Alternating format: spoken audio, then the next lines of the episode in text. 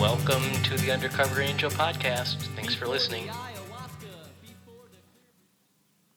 Undercover Angel podcast. I perhaps should have put this episode, squeezed it in with the last episode, but I forgot or I didn't think to, so no big deal. So I talked about how my friends basically tra- traumatized me, and that's what's referred to as a dosing transaction. A dosing transaction, again, is what happens when a perpetrator perpetrates on a victim or victimizes a victim. And these two of my friends ganged up on me and and they just watched as I screamed and I cried and I begged them to stop and they didn't. And this is what it's like to grow up sometimes. It's like the Bruce Springsteen song "Growing Up," right? I don't know the lyrics of that song, but still, it's kind of like this is in so many ways what it means to grow up is to have these things happen to us. And the chapter one on one, right? One on one, they respected me. So they if if we were just hanging out at one of their houses, if it was just like me and Jeremiah or me and Jared, they wouldn't pick on me. Sometimes they would, but it was different. It was only when I got into groups that things would where, where I would be kind of ganged up on. Not entirely, but but if it was just me and Jared, we would be hanging out playing pinball in his basement and it was cool. Now, the dynamic there was side was I was his sidekick. So this was not an egalitarian relationship. This was not an egalitarian friendship. A sidekick, a sidekick again, like a Barney Rubble, is essentially a victim waiting to happen. All right, what's the honeymooners? There's Ralph, Ralphie boy. It's Ralph and I forget the name of the honeymooners. But the the one guy is the is the the sidekick of is Jackie Gleason. So that's a sidekick can be turned on very easily. And that was how the majority of my relationships growing up were. They were like perpetrator victim or perpetrator sidekick. And the sidekick, they treat you just fine until they're having a bad day and then they decide to uh, take their bad day out on you or abandon you. And so this sort of happens sometimes in junior high life, right? Like one of the the the person who's in charge of the other person gets sick of being in charge of the other person, gets sick of them, and then just cards just discards them, and then that that person's life is then ruined forever, right?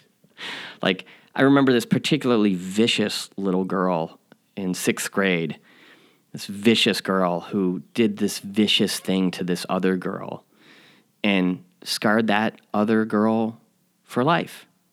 And then everyone eventually turned on this girl right? Because people turned on Jared eventually. People turned on Jared in seventh grade. I always kind of managed to stay in the middle of the pack. I was always a pretty popular kid. This is before popularity, though. This is like fifth grade. Popularity happened in sixth grade. For whatever reason, I was chosen to be popular. But like I said in the previous episode, they would sort of hold this information that they had about me, the fact that I was a spaz, that I was crazy, that I was basically psycho, emotionally dysregulated, they would kind of hold this over my head almost like in a threatening way. But when it was one on one, when we were just hanging out one on one, they were cool. But it was still not egalitarian necessarily. It was more egalitarian with Jared or Jeremiah than it was with Jared but still, right? So these are my early early relationships, early friendships are trauma bonds. I'm trauma bonded with these people.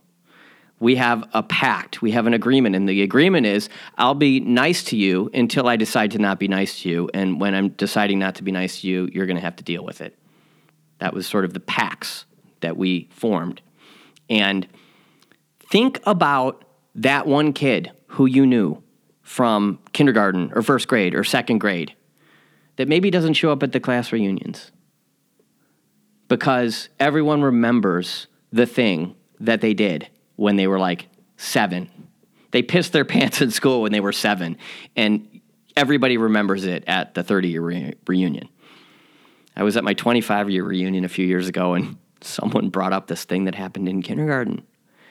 And we were joking about it, and it was funny. But it was actually my dad had got me a boomerang on a business trip, and we took the boomerang to the gym to practice the boomerang so I could demonstrate how the boomerang works, and it flew into a wall and broke. And uh, that was the end of my boomeranging. But I didn't get traumatized in that particular situation. Fortunately, nobody brought up the, the spazzy moment with my mother, but I'm certain that some of them remembered it because we don't forget these things. This is why people avoid their class reunions. It's because they were trauma bonded or they were traumatized or they were victimized or something awful happened to them or somebody beat them up and they don't want to see the person who beat them up. This stuff is real. This stuff runs deep. Trauma bonding is no joke. Childhood trauma is no joke.